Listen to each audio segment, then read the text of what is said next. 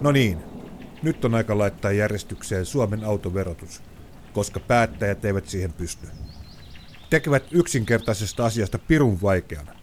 Ministereille ja virkamiehille pitää sanoa, että keep it simple stupid. Suunnittelevat kaikenlaisia autoihin liitettäviä seurantajärjestelmiä verotuksen varjolla. Niiden takana on aivan varmasti ihan muut intressit kuin autoilun verotus. Iso sisko haluaa valvoa meitä ja teitä. Oikeasti homma on helppo ratkaista. Maanantaina ilmoitetaan, että huomenna, tiistaina, autovero poistuu kokonaan. Niin helppoa se on. Kertakirpaisu. Huomenna ei ole enää autoveroa. Nukkukaa hyvin kanssa. Toyota Nissan kansaan se ei paljoakaan satu. Kolme vuotta vanhassa kaskaissa ei ole paljon veroa jäljellä. Ja kun sen vaihtaa uuteen samanlaiseen, niin välirahaa kaivataan ihan yhtä vähän kuin ennenkin. Meihin isomoottorisilla, isokulutuksisilla Santanderin omistamilla ökyautoilla ajaviin se sattuu. Mutta kertakirpaisu sekin on, kun parin vuoden päästä hankkii uuden vanhan pensakrematorion, niin ne vasta silloin halpoja ovatkin. Verottaja kun ei enää tuplaa vanhan Suomen uitetun auton hintaa autoverolla. Samalla kun ilmoitetaan autoveron poistaminen, kerrotaan huomenna lisättävän polttoaineiden hintaan 20 senttiä per litra veroa. Suomen moottoripäät siitä älähtävät, mutta so what? Jonkin ajan kuluttua autoileva kansanosa huomaa asian positiiviset puolet, ja yhdellä iskulla autoverotus on siirtynyt verottamaan auton käyttöä, ei omistamista. Vuonna 2016 autoveroa kerättiin noin miljardi euroa, joka on vain vähän enemmän, mitä kännykkäpeliyhtiömme Supercell teki voittoa. Pensaa ja diisseliä myytiin yli 6 miljoonaa tonnia. 6 miljoonaa tuhatta litraa, read my lips.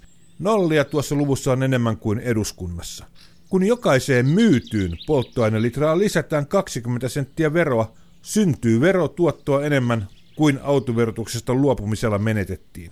Eikä tarvitse rakentaa mitään uusia järjestelmiä rahan keräämiseen.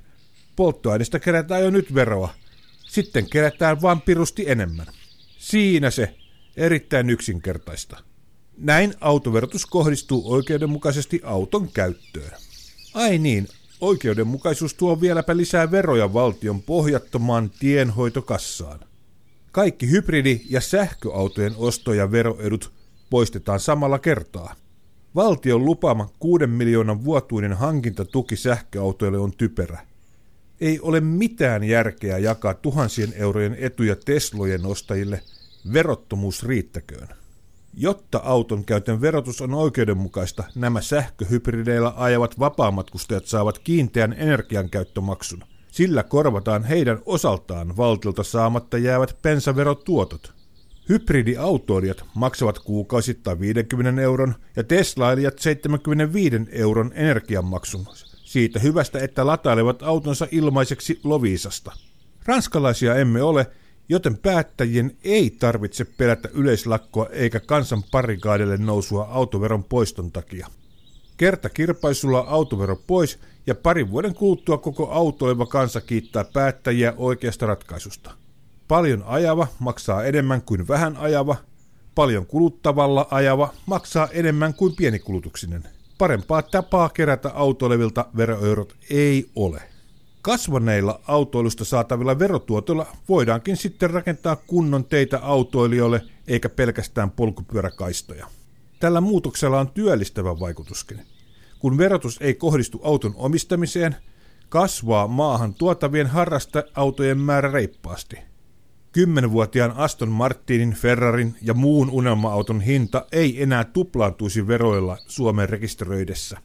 Moottoriunelmien toteuttaminen tulisi mahdolliseksi ihan jo keskituloisellekin.